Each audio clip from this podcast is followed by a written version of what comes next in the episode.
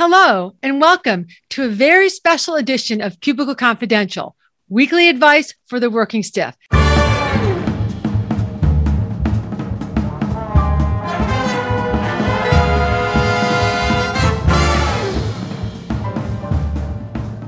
everybody, and welcome to a very special episode of Cubicle Confidential, weekly advice for the working stiff.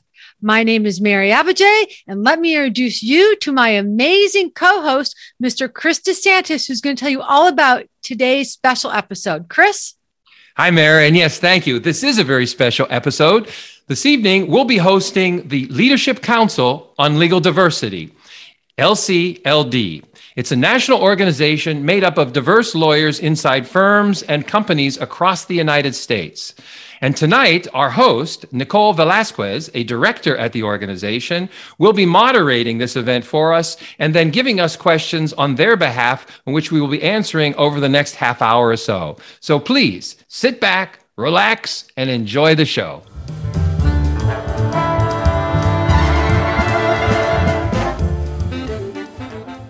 I'm Chris DeSantis. You can see that from my name there.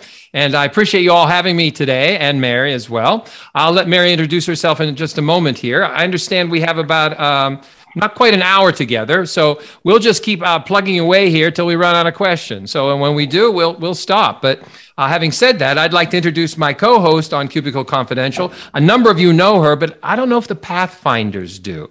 This is a wonderful human being, Mary Abbajay. Mary, tell them about yourself. I'm a wonderful human being. There you go. Thank you. And that's what I do. Hey, Chris, we need a special word so that when we say it, everybody has to drink their either wine or their wassail or their water or their orange juice or whatever there is. So what shall that word be? Well, I think a word that will come up is probably one like hybrid or... I love it. Hybrid. Let's go with hybrid. Hybrid people. All right. So this is how it works. Chris, how's that hybrid work environment going? Everyone has to take a drink. All right, great. Well, everybody, for those of you who don't know me, my name is Mary Abbajay. I, like Chris, an author, speaker, consultant, and I love helping people help themselves at work. And podcaster. Chris and I, right, that's right. Oh, and podcaster. And so Chris and I started this little podcast this summer, and it's been super popular, super fun. And so we're just here to give you workplace advice. Some of it might be good. Some of it might suck. Some of it might be salty. Some of it might be funny. Some of it actually might be helpful. If you have a question and would like to unmute yourself, you know, go ahead in the reactions tab and raise your hand, and I will call on you in turn. But to get us started, I will look at some of the questions and topics we got beforehand when everybody registered. And a lot of the questions relate around working from home. And one of the big ones was, how do you battle burnout working from home when that sometimes means that you are always working? Mm. Mary, do you want to kick off that question? Why don't you go ahead and kick it off, and then I'll do cleanup. Well, I saw this earlier, so I looked into this notion of burnout, and in terms of first, what's the definition of it? I think sometimes we just get tired. So I think there is a clinical version of this, and the fact that there's steps to getting there, according to the Mayo Clinic. But burnout, I'm going to read this to you because it means really feeling empty and mentally exhausted, devoid of motivation, and beyond caring. So people who experience this don't see any hope of positive change in their situations. So it's excessive stress that feels like you're drowning in responsibility. That is really the definition of burnout in the extreme. I think we just get tired, and meaning that tired is probably closer to this because the thing about burnout is, or actually not so much burnout, is about the situation we are in when we are remote makes us feel a little differently because we have no comparisons to make. Meaning when you are on your own, you don't know how long you have been sort of, am I the only one doing this or other people doing it? So if you have, if this isolation can be a problem. Another problem with this is the fact that you have poor metrics, meaning there's unclear job expectations. So you end up working more, which is interesting. Plus, you feel the guilt of not being there. And so there is no boundary between going to the office and coming home. And therefore, you elongate your day. So all of these things really come into play with this. And so I'm reading a very interesting book. In fact, I'm going to let Mary say a few words, and I'm going to tell you about a book I'm reading that I think comes to this issue. Mary, what are your thoughts on this? Yeah, so burnout's a very real problem going on for a lot of people. And, you know, oftentimes burnout is caused by working too much. But let's be honest, y'all are lawyers and you've always worked a lot. You've always been on the borderline of workaholic. So what's really different now? And Chris really alluded to some of that. And one of the big things that's different is there's no break between your work life and your home life. It's all blended. So even a small break, like a 10-minute commute, helps your brain kind of readjust and reset where you are. So even if you were working 12, 14-hour days, you at least had that break when you came back. So that's missing. So one of the things that causes burnout, one of the results of burnout is like the lack of resiliency. And we know from a lot of studies that lawyers actually have very low levels of resiliency. Mm. It's just very common in your profession. And there's a lot of reasons why, but one of the reasons why is because you guys are always on guard for things, right? You're always trying to mitigate risk. You have to look at the worst case scenario all the time in your jobs. And so this can really play a number. So I think if you're feeling the burnout, there's a couple of things that we can suggest. One, of course, is self-care. You've got to name it to tame it. So if you are feeling this burnout, then you know what? There's no shame in that game. You've got to acknowledge it. And you've got to, first of all, figure out what you can do for yourself. That old expression, which I hate, but I'm going to use, put your own oxygen mask on first. Find out what you need to do to recharge, rejuvenate. And then, of course, there has to be the conversation with your colleagues, the people that work for you, your bosses. I think this is the sort of thing where we need to be more transparent about the burnout, need to be more transparent about how we're all doing, especially as we go into hybrid. Hybrid is not going to be helping the burnout. So those are just a few thoughts, and go back to all those great things you learned about resilience, keeping a positive attitude, getting rest, meditating, exercise, all that stuff should help you. And let me add, because I was going to, I don't normally do this because I like to finish a book before I would recommend a book. But there's an author that I really like. His name's Oliver Burkeman. And he's written two other books I've read, and I've just started to read this one. This book is interesting. It's called The 4,000 Weeks. 4,000 Weeks alludes to how long you will live, about 80 years. Is that all? 4,000 weeks? Yes. Damn, this last week has felt like 2,000 already. Are you kidding me? Only 4,000 weeks? Yes. Now, I hate to get you all depressed before I start describing this, but what I really like about the book is he's looking at your life more largely than the consumption of time. You see, one of the challenges I think you face as a lawyer is you are primed for time, in the sense that you look at time incrementally. In fact, down to 10-minute increments, I think, if that's correct, which I think gets in your way, because it then prioritizes, I want to get all of these things off my plate. And then so what you end up doing is you end up projecting your life into the future and not living your present. And one of the challenges with this is, who are you? What do you value? And I think when we busy ourselves, we don't examine what we actually value, and therefore we follow the flow of what we should be doing. And I would argue maybe you have to re-examine at some point, reflect as to what are my priorities, and then is what I'm doing aligning with those? And of the things that I'm doing that align with those, which are the real priorities within that have value? Yeah. And I think that's how you start to look at your life. And that's why I recommend this book, even though I haven't even finished it. Yeah. And then, of course, good people, you've got to learn the power of the word no. N-O. No, that doesn't align to my priorities. No, I'm sorry, I can't do that for you. No, I'm not available. No, I would love to do that for you, but I can't. Yeah. Being able to say no. Chris and I talked about this on a podcast recently.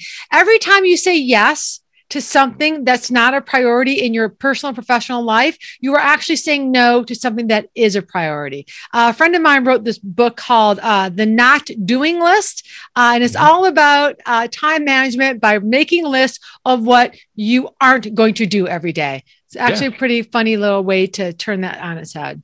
I love that. I think that's a great idea. Nicole just said, I would love to do that, but I don't want to. How does never work for you? Well, I hope we answered that question. I think we, Nicole, or actually anyone who's listening. No questions too large, too sticky, too sensitive. We'll take it. Yeah. I was just going to say, Chris, I actually can't believe it. You recommended a book. That's so unlike you. Shocking. You are reading. No, and I recommended a book I haven't finished reading. That's what's unlike me. So I usually would like to read the whole thing, then I would say something. But I loved his other two books. He's so funny, and he's so and he goes to a lot of sources. He makes references to psychologists and other writers, and it's tight. It's well written. It's tight. He's no Malcolm Gladwell. I wrote it down. No, he's. I like him better than Malcolm Gladwell. Malcolm Gladwell has a pomposity. This guy doesn't. Oh, look at this. Alita has started saying no and why. And surprisingly, folks are working with it and adjusting their timeline so we can focus on year-end goals. You go. Excellent. Yes. Bahi says, I love the idea of making a list of things not to do every week. And the key of that is just like you check off your to-do list, you get to check off your not to-do list. Whoops, didn't do that. Check, didn't do that. Excellent. It looks like we have a question. So Luke, if you want to go ahead and unmute yourself. Yes, absolutely. First of all, this is like a hybrid kind of statement thing that we have going on here. Oh no! As I drink my chocolate milk from one of my kids' McDonald's cups, that's fantastic. Chocolate milk. Right, exactly. The comment is, first of all, it is so great to see you all. Like this has just seeing you has been good for my soul. So thank you guys for doing this. Thank you. Yeah. My question is, like professional coaching. Right. There are so many kind of coaches out there and people who want to help take you to the next level or like the coaching and things like that. And you maybe you have colleagues that are like, oh yeah, I just hired my own kind of executive coach and things along those lines. When do you like know that you need one? Or like, when should you even think about it? Like, how should you think about it? So, if things are going well, you're like, well, is this going to take me from good to great?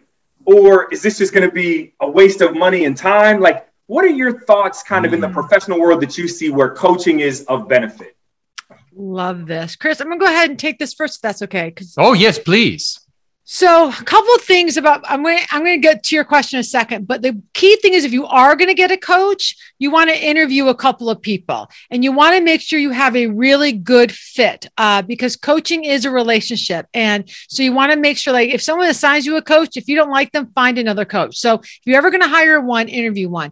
The second thing around finding one is really decide what it is you want out of your coach. There's a big difference between a life coach, who I call the unicorn people, who are going to just show you how powerful you can be, as opposed to an executive coach is going to be like, all right, let's take a look at your leadership style, as opposed to a business or a strategy coach that's going to help you grow a business or grow something. So there's lots of different flavors of coaching, or a career coach is just going to help you think about your next step. So I think a coach can be helpful at any time. Anytime you want to take a moment to like really reflect on how well you're leading or doing something. But I think the best use of a coach is either when your organization says, Luke, you could use some coaching. Let's get Luke some coaching. So if there's something that you're struggling with, whether it's communication or delegation or leadership presence or something that you want to get to the next level, that's a great time to have a coach. If there's something that you want to learn and your leadership, great time to have a coach. Always remember what got you here isn't going to get you there. So whenever you're feeling a little bit of itch, get yourself a coach. But be really clear about what you want out of that coach. Is this coach the right person? And coaching should be about forward movement. It's not your therapist. Coaches don't give a shit what happened to you yesterday. They want to know about what do you want to accomplish tomorrow and what are you doing to make that happen? So yeah, that would be my initial thing. Chris DeSantis. Oh, another time to get a coach is if you ever get like a 360 or any kind of that review, a coach can help you really kind of think through that feedback and make good action towards it. I'm going to show Chris. Let me just, first, let me read one of the quotes here. This is from KS. Here's my 2 cents. Some firms invest in their people by offering them coaching, but then you feel obligated to tote the company line and do a bit of rah-rah, even if they may not be the how you feel? No. So I'm going to answer that really quickly because we do a lot of leadership. My company does a lot of leadership development. And in a lot of those programs, they will give the participants like 10 hours of one-on-one coaching. We're really clear with the client, and these are usually government people that do this, that coaching can be about their leadership, but that we're not going to get involved in like reporting back, whatever right. it is. So if you are in an organization that's giving you coaching, there's two things about this. One is be really clear whether your coaching relationship is confidential and if there's any organizational strings attached to it, or two, be really clear if they're hiring a coach for you because they're just planning to fire you. It's the last step right. before sending you right. away. So anyway, I don't have much to add to what Mary said on this, Luke. I do know that she quoted the title was the book, What Got You There. So Marshall Goldsmith, his books on this are very good. You only have to read one of them. They're all the same book, but he keeps rewriting it. But he's good. He's worthy. I also think in terms of coaching, my one of the challenges I feel with coaching is they don't know your firm. So they can only coach you in terms of your behavior, but not in the context of your firm. So one of the cautions here is what's the problem you're having? If it's personalities in the firm who are specific to the environment with the backdrop of the systems in the firm, I'm not convinced this coach can help you. But if it's about the personality, your own personality and how you interact with others in general and the direction you want to take, I think there might be some more validity there. So I guess a lot of it has to do, what is the context of the challenge that you face? Because it's clear you want to talk to somebody. And so in that sense, and the other thing is, you want somebody who's Socratic and is reflecting and forces you to your own insight, or do you want somebody who's going to lay the path for you, which goes back to Mary's points. Who is the interview people that fit who you are? Yeah. And a good coach won't lay the path for you. A good coach is going to use the Socratic method. Like coaching, true coaching at its very essence is about helping the learner, helping the coachee actually develop their own path. So a really true coach is going to just ask you a ton of questions and help you figure out what you want to do. A mentor might lay the path out for you. Yeah. See, I agree with Mary. I would make an awful coach. Because I'm going to tell you what you got to do here. I'm Chris, I went to coaching school. I went through the whole shtick. And I was like, at the end of the day, I was like, I don't have the patience for you. Here's what you often do. Exactly. And don't come back next week and ask me again how to do it because I just told you. Yeah, I gave up coaching. Let me say one more thing. It has nothing to do with what you've said, Luke, but it has to do with this 360. I am not a fan of those. Wow. I do not like those. But if you have one, you may as well make use of it. I know, but the problem I find with 360s is that the information is anonymous. Yeah, to a great degree. And when you have anonymous information, you lose the context of the statement. And then you become subject to hearsay because you cannot necessarily say, I don't remember why that was said in that particular moment, this particular way. I find them fine if it's personal development and nobody sees it but me. I'm offended if anybody else sees it. Well, that's usually how they're done, though, Chris. Usually if you are the only one that gets your 360 results. No, I've seen it where the boss gets it. Oh, well. I don't like that. I don't like that. Yeah, they're a little problematic. Yeah. Well, thank you for that. It was helpful, because seriously, it's funny because as lawyers, we work hard to make partner. Then you make partner and you're partner for a few years. And then you're kind of looking around like, okay, like now what? And just trying to think about like what's next and pushing yourself and everything is always interesting. So that was super helpful. So great to see you guys. Thanks so much. Thank you, Luke. Thanks, Luke. And it's really funny, Chris, the people that don't ever want coaching are usually the ones that need it. Well, yeah. Well, they have that self-awareness issue. Yeah, that's true. All right. Do you have another question? Please raise your hand. I did get a question that I will read to you. But in the meantime, if anybody has questions, just put your hand up. So the question is, in this environment, as leaders in the hybrid environment organizations, in the hybrid environment that they are working in,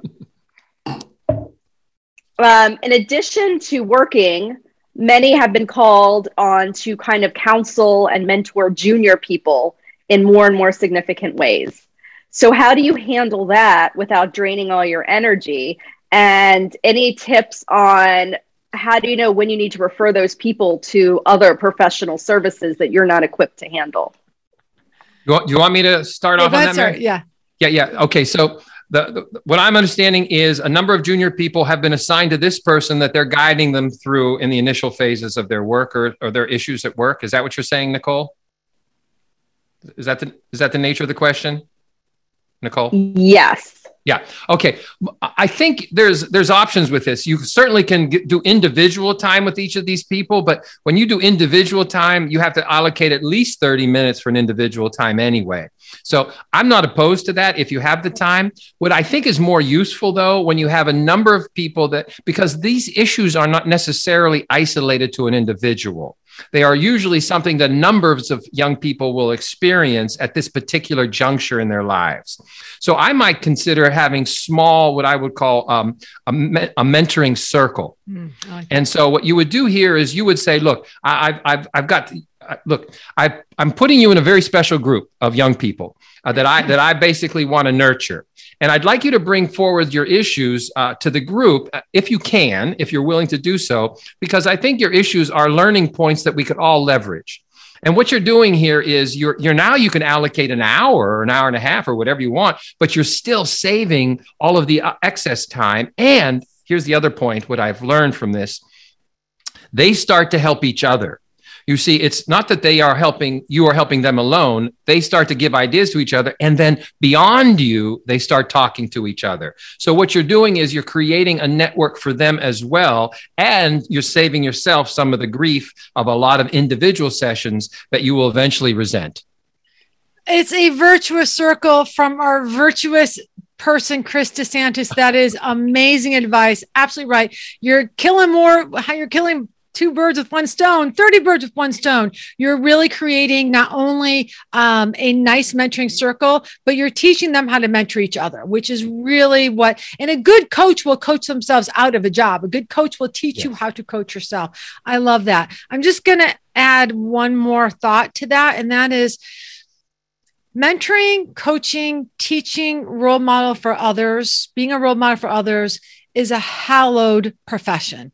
It is, I can't imagine a better use of one's time, like in terms of good karma and in terms of being a good person. So if you're asked to do that, approach that with the reverence I think that deserves. And that just might be me, but teaching somebody, helping someone else be successful is so rewarding and is such the right thing to do.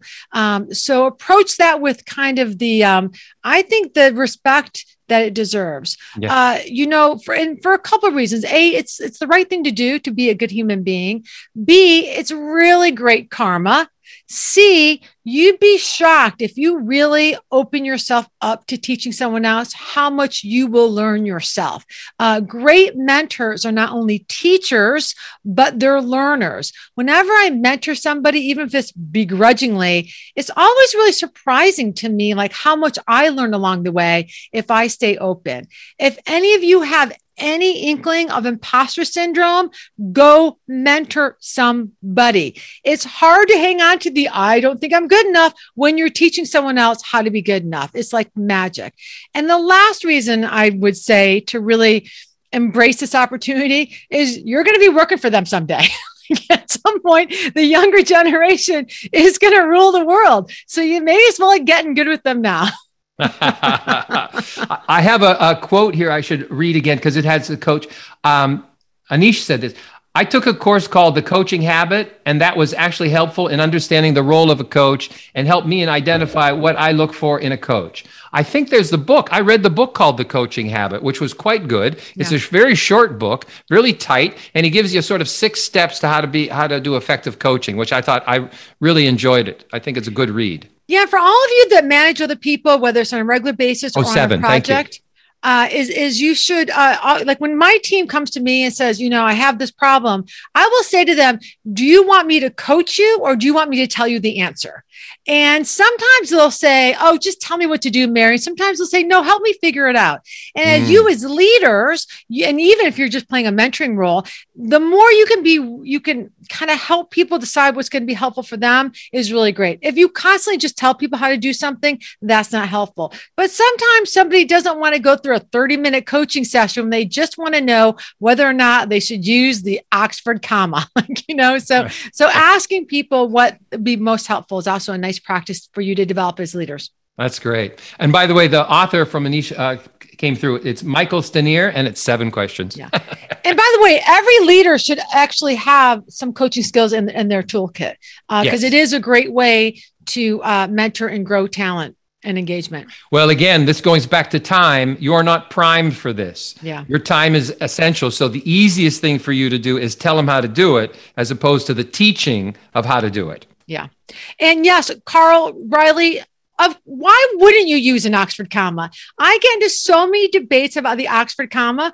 I was doing a workshop on Managing Up for this law firm in Atlanta a couple of years ago.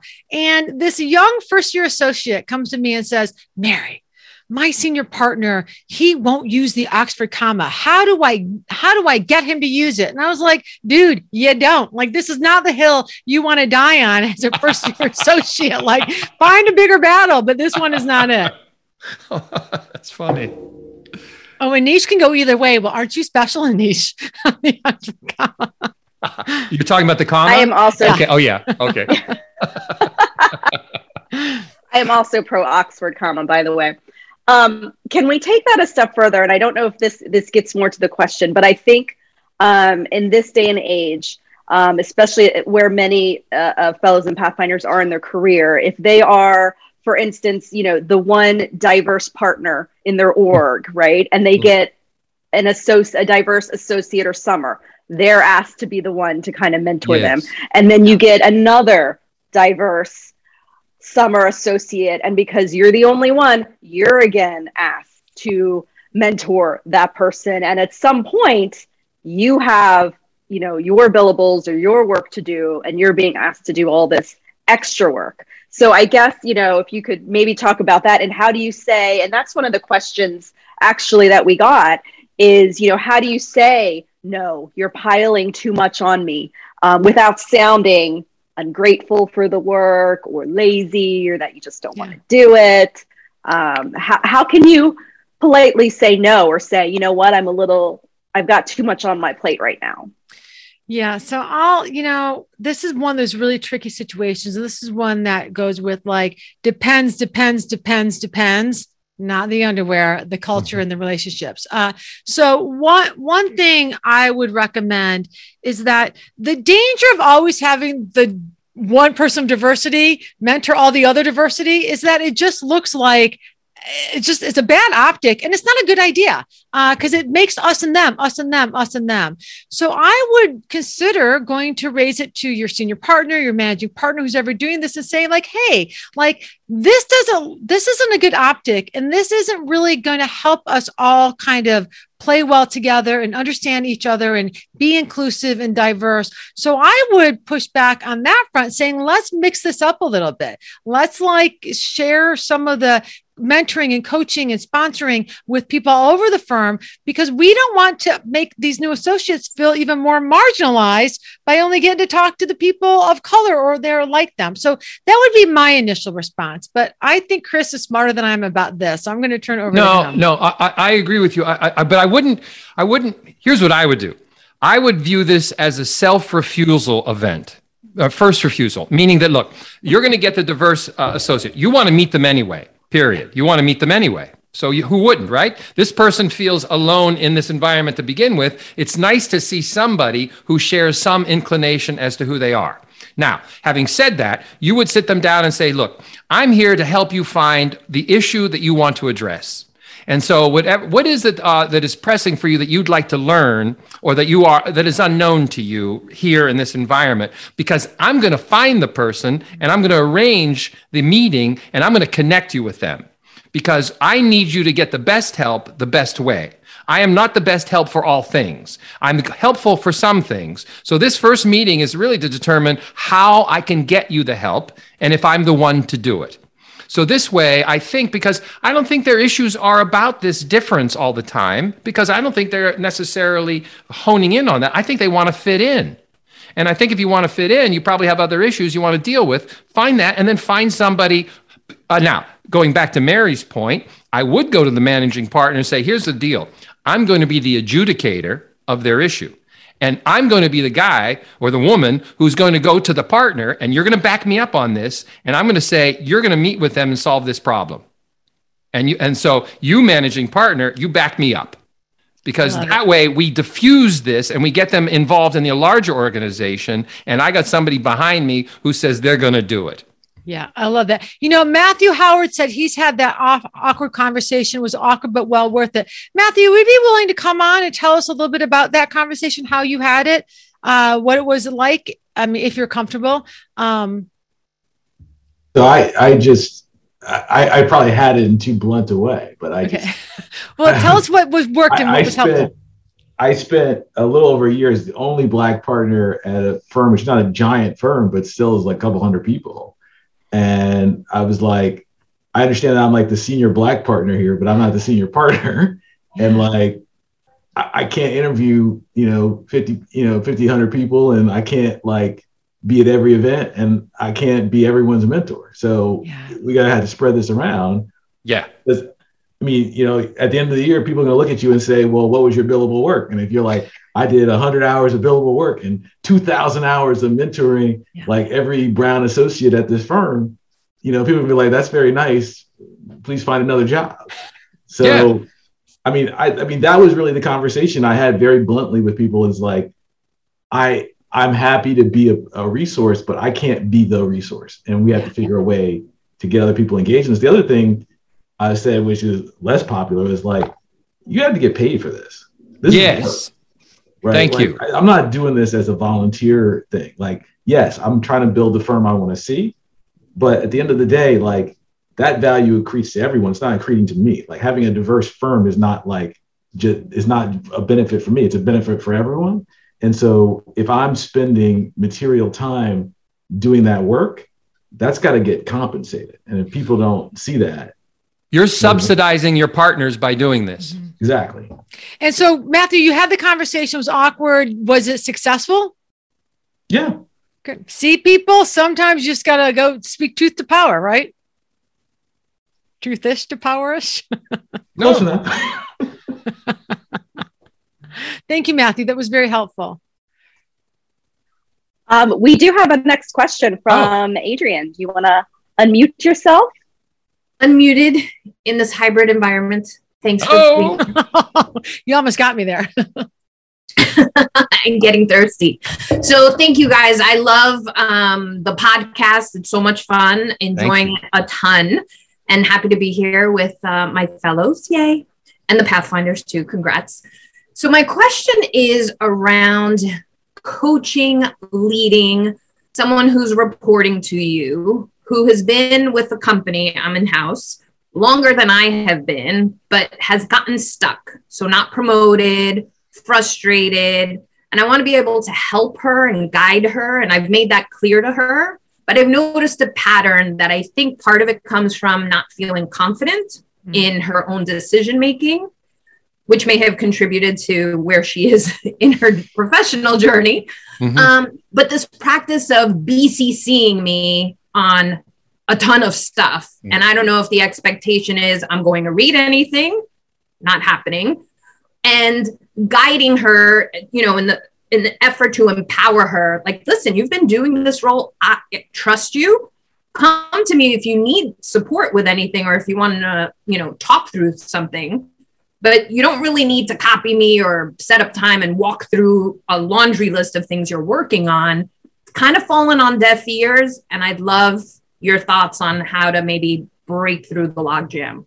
Mm. Do you want to start, Mary? I think I started first last time, didn't I? I don't know. Okay. Well, this is an interesting problem, because it's clear other people have said something about her because she stalled. So if she stalled, it's for a reason. Now, this notion, when somebody says confidence, that's an umbrella statement that people hide behind, because she's engaging in some specific behaviors that they don't like. And so I need to get to that. And so the point here is that I use this thing called collaborative pattern recognition. She needs to go back to people she's worked for and said, I've been told on occasion that I am not eliciting, I'm not presenting enough confidence in the work that I do. Can you help me understand where I'm lacking? meaning she should write to these people and say, I want to get better at this. I really want to get better at this. So tell me, I've done work for you in the last year. Tell me where I was strong and where I was lacking and what you might recommend. My point here is she should collect this feedback from a number of people saying specifically, I intend to get better at being confident in the eyes of others, but I need to know what I'm not doing. And so she collects that information personally, and then she starts to look for, you've noticed, what is the pattern within? See, she's already given you the pattern. She creates a dependency. That's what she does. She creates dependency.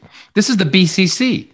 Now now I'm creating dependency on you. So she is not holding, you see, look, what did they say about me? She's looking for somebody to echo some, the view that she has of herself. And now you're supposed to fill in the role of, mom, whatever that is. And no, you're not doing that. You're not doing that.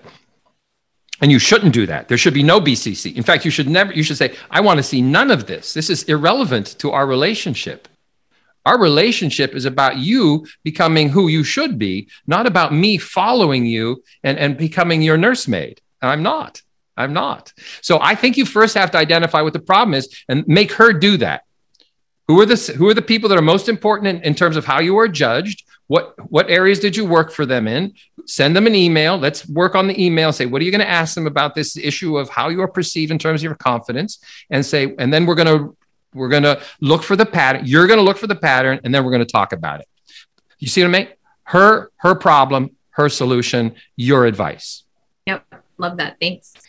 So Mary, I'm going to go a different track because I don't think she's going to do that homework. And that's a long ass piece of homework. So here's another option. First of all, do you really trust her, Adrian?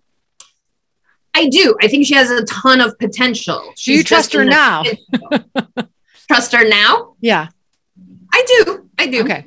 So another option, a shortcut that may or may not work, is to sit her down and say, as Chris said, no more BCC, no more CCC. Like you've got to do this job. We will meet every week for 10 minutes. You will review like what you've done. You will give her the feedback. This was well, here's what I would do differently. So it'll take a little bit more time on your end, but like really be clear on her parameters, like what she needs to, like where she needs to walk on her own two feet and where she needs to include you. So it could be as simple as like every time you email a client or an internal stakeholder on this project, I want to CCC.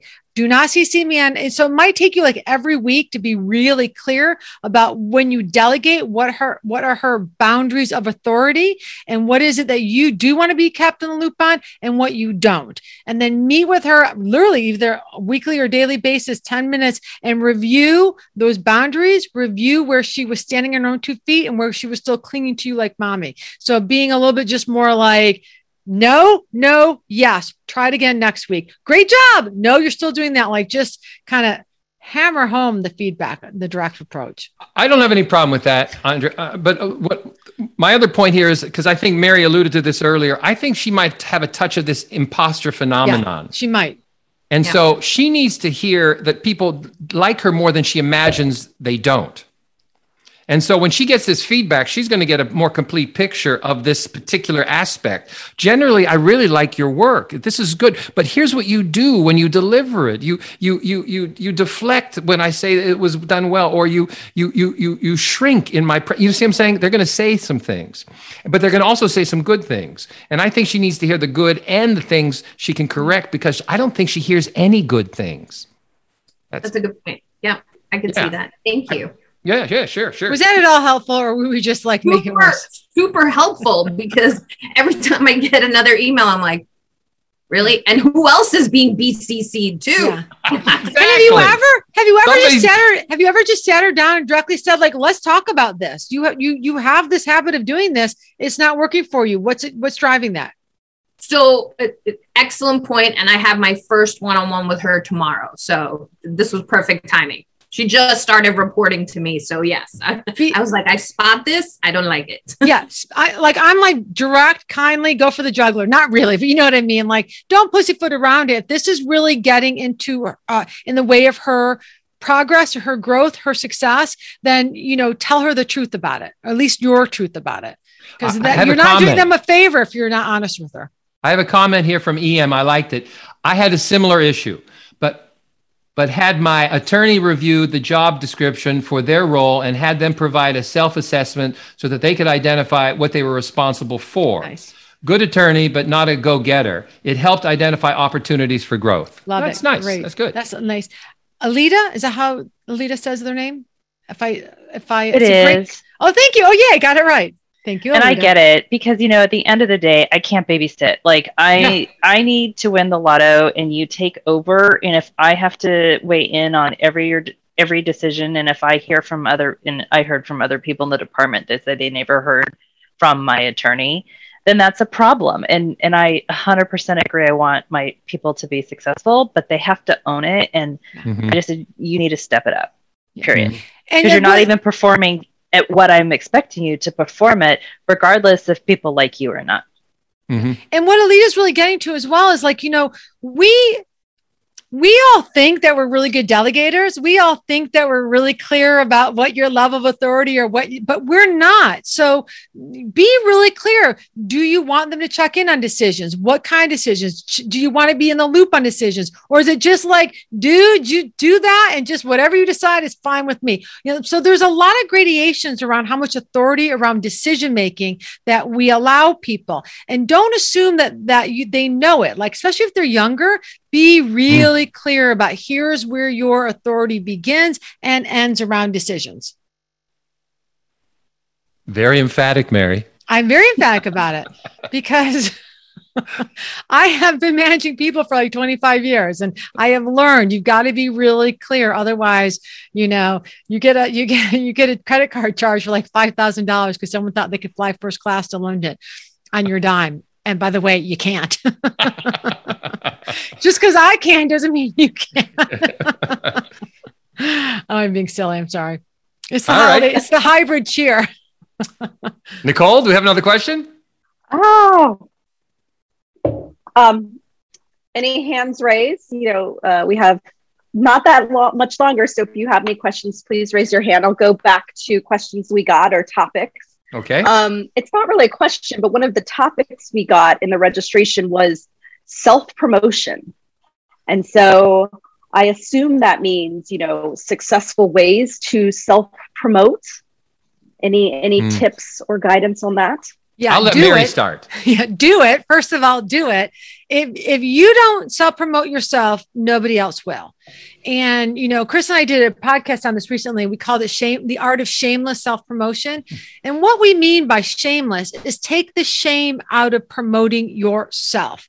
There's a big difference between being a braggart and being confident. There's a big difference between like letting people know about what you're good at and your success and bragging about it. So you do have to learn how to self-promote. And this, we could talk about this for hours, but a couple of things I want to say about this before Chris tells you like how to do it a little bit more, is that you have to drive your own career. And if people don't know about your successes, then they don't know about your successes. And I know this is especially true for women. We believe in the myth of meritocracy, right? That if we just work hard enough, someone's going to notice and these opportunities are going to fly down to us. But that's not true. People need to know about your success, and it's your job to let them know with grace, with class, with inclusion of other people. But it's not really what you know or who you know. It's who knows you, who knows the good work that you do. So reframe self-promotion as something negative and reframe it as something that you're going to do in a positive, gracious, classy way so that people know how good you are. And Chris, I'm going to shut up because otherwise I'm going for a day about how to do it. And I'll let Chris. I think this is all really good advice, Mary. I also think with regard to self-promotion, a couple of things. One is humility. Some of us are taught humility. Humility doesn't serve you when you are unknown. You see, humility only serves the known. So once you are a guru, I would expect you to be humble. Oh, no, it was only a Nobel Prize. Who doesn't have one? So in that sense, once you're famous, that's okay. But until you get there, you have to have something substantive that you're willing to say about your contributions. And this is my point. Mary already said it. Don't brag. Bragging is ugly. We don't like braggarts. But if a fact is a fact, if you state facts, this isn't a fact. I'm the greatest attorney you'll ever meet. No. A fact is, I have run I've run contract agreements between mergers in the $14 billion zone. You see, that's an interesting fact. So facts will support you, and they are not indisputable. Opinions are disputable. The other thing is that I would always argue is surround yourself with people that you can be positive about. Mm-hmm. So promote the other. So if you're on my team, Luke is brilliant. If you want somebody who can litigate, Luke, I've never seen anybody who does it better than him. The point being is, if it's true, then in fact, there's an implicit reciprocity, because Luke will see that you see him as a high performer, and he will look for things he recognizes in you that are performance driven as well. Be generous in your giving of others as long as it's true. And so when you are truthful to others, then that comes back. And that's Mary's point about karma, good karma, as long as it's true. So I'm a big believer in the facts of this, even though, again, I have an innate discomfort by tooting my own horn. Yeah. But if Chris doesn't toot his own horn, then who is going to do it? Maybe I'll do it if he gives me some money. But, it's not as hard as you think it is. Like, learn how to talk about the work that you're doing. Right. Learn how to be like, so like if I ran into Chris and I hadn't seen him for a while, and Chris asked me, how's it going? Ask me. How's it going? Oh, it's going well. I had a really busy year, did two really cool things I'm so excited about. Started a podcast with this great guy named Chris DeSantis, which is going really well. And I got this client I never thought I would get, Microsoft. So it's been really a great year for me. How's your year going? See, that's what it was. I mean, it wasn't braggy. Maybe like I just shared my information. Like, share your information and turn to other people. If you complete a great project, say, so excited my team and I just like landed a big deal or did this, like, share the wealth. The difference between self-promotion and being obnoxious is also very, to the answer Ashley's question, is similar to the difference between being arrogant and being confident.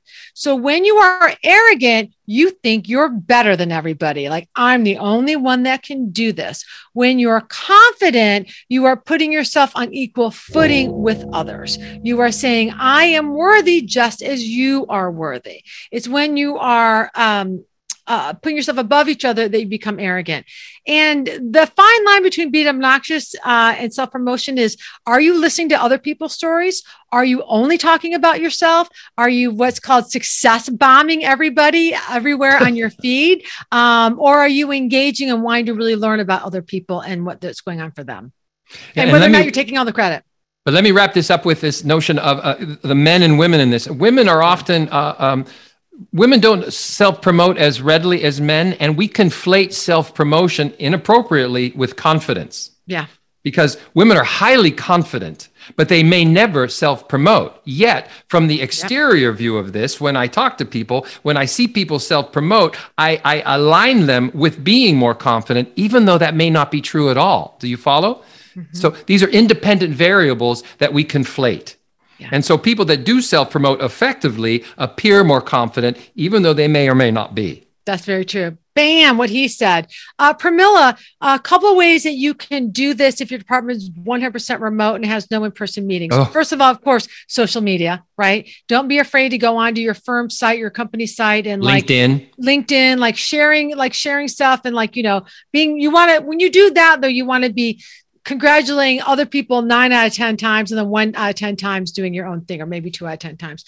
The other thing is raise this with your team. So my team starts every team meeting with weekly wins. And that is the time where everybody has to go around the horn and say a weekly win that they had, something that they were proud of, large or small, that felt like a win to them. So we all get to learn what's really important to other people. And it's really a fun way to do it in person. So you could suggest that to your team, that let's do that. I mean, everybody wants to, and there's two reasons why. One, so you can self-promote, but also so you can know what's going on with your colleagues and your team members. So you'll know what's like juicing them up. By the way, the question was, what's the best way to do this if your department is 100% remote and has no-person meetings? I'm talking about Zoom meetings. So we do Zoom meetings. Yeah. My team's all remote. There's another interesting point. I want you to be a little Machiavellian here. Machiavellian in the sense that you want to control how you are seen by others. So when you take credit, I did this. when you're alone in front of the person who has some kind of asymmetric power over you. But when you're in the presence of others on your team, always use we. Always use we. We did this. The problem when you say we in an asymmetric power situation is it's sometimes heard by them as you are not confident enough to have done this. So it sounds like you're deflecting and not as confident. So it's a very interesting phenomenon about how some people might interpret the use of we when, oh, we did that, as opposed to I did. You follow the difference in there, even though the team loves to hear somebody say we did that.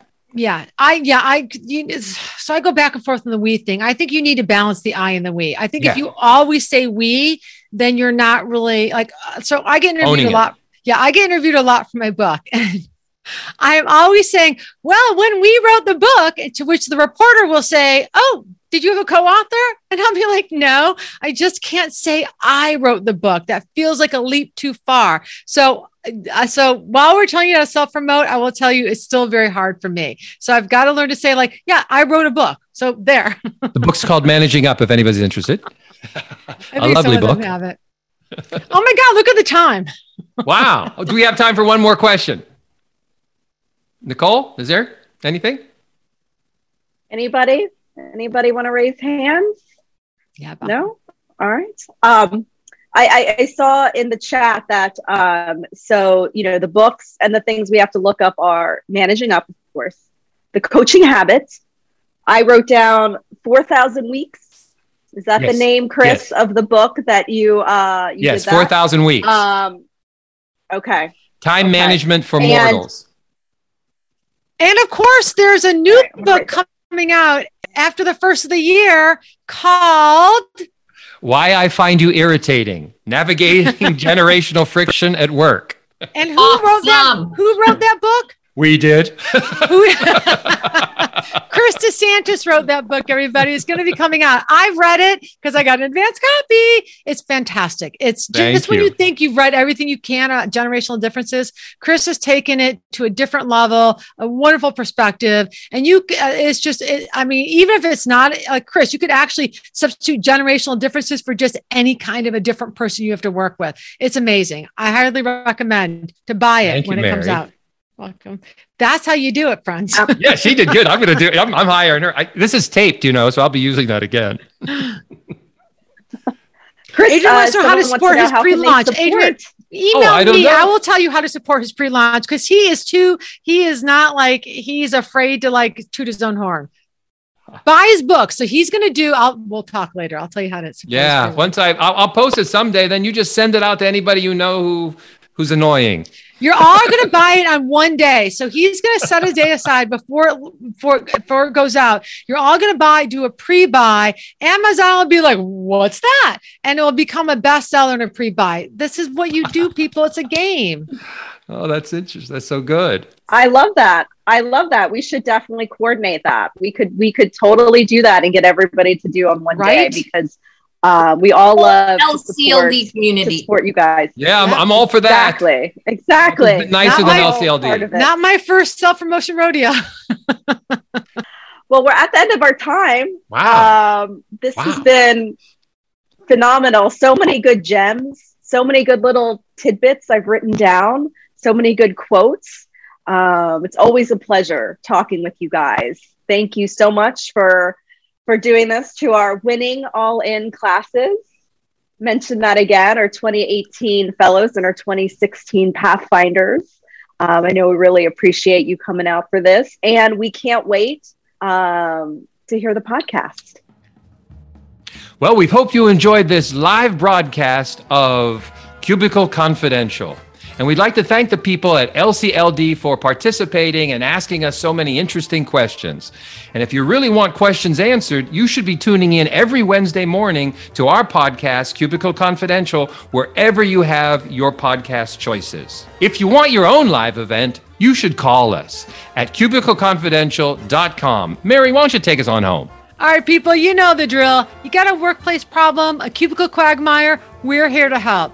You can email us at info@cubicleconfidential.com. You can tweet us to CubicleConfide1. You can find Chris DeSantis, Mary Abbajay, and Cubicle Confidential on LinkedIn and Facebook. A big hearty thanks to Jack Edinger, our amazing overworked, underpaid producer. We love him. He's fabulous. And we love you. So we look forward to seeing you next week.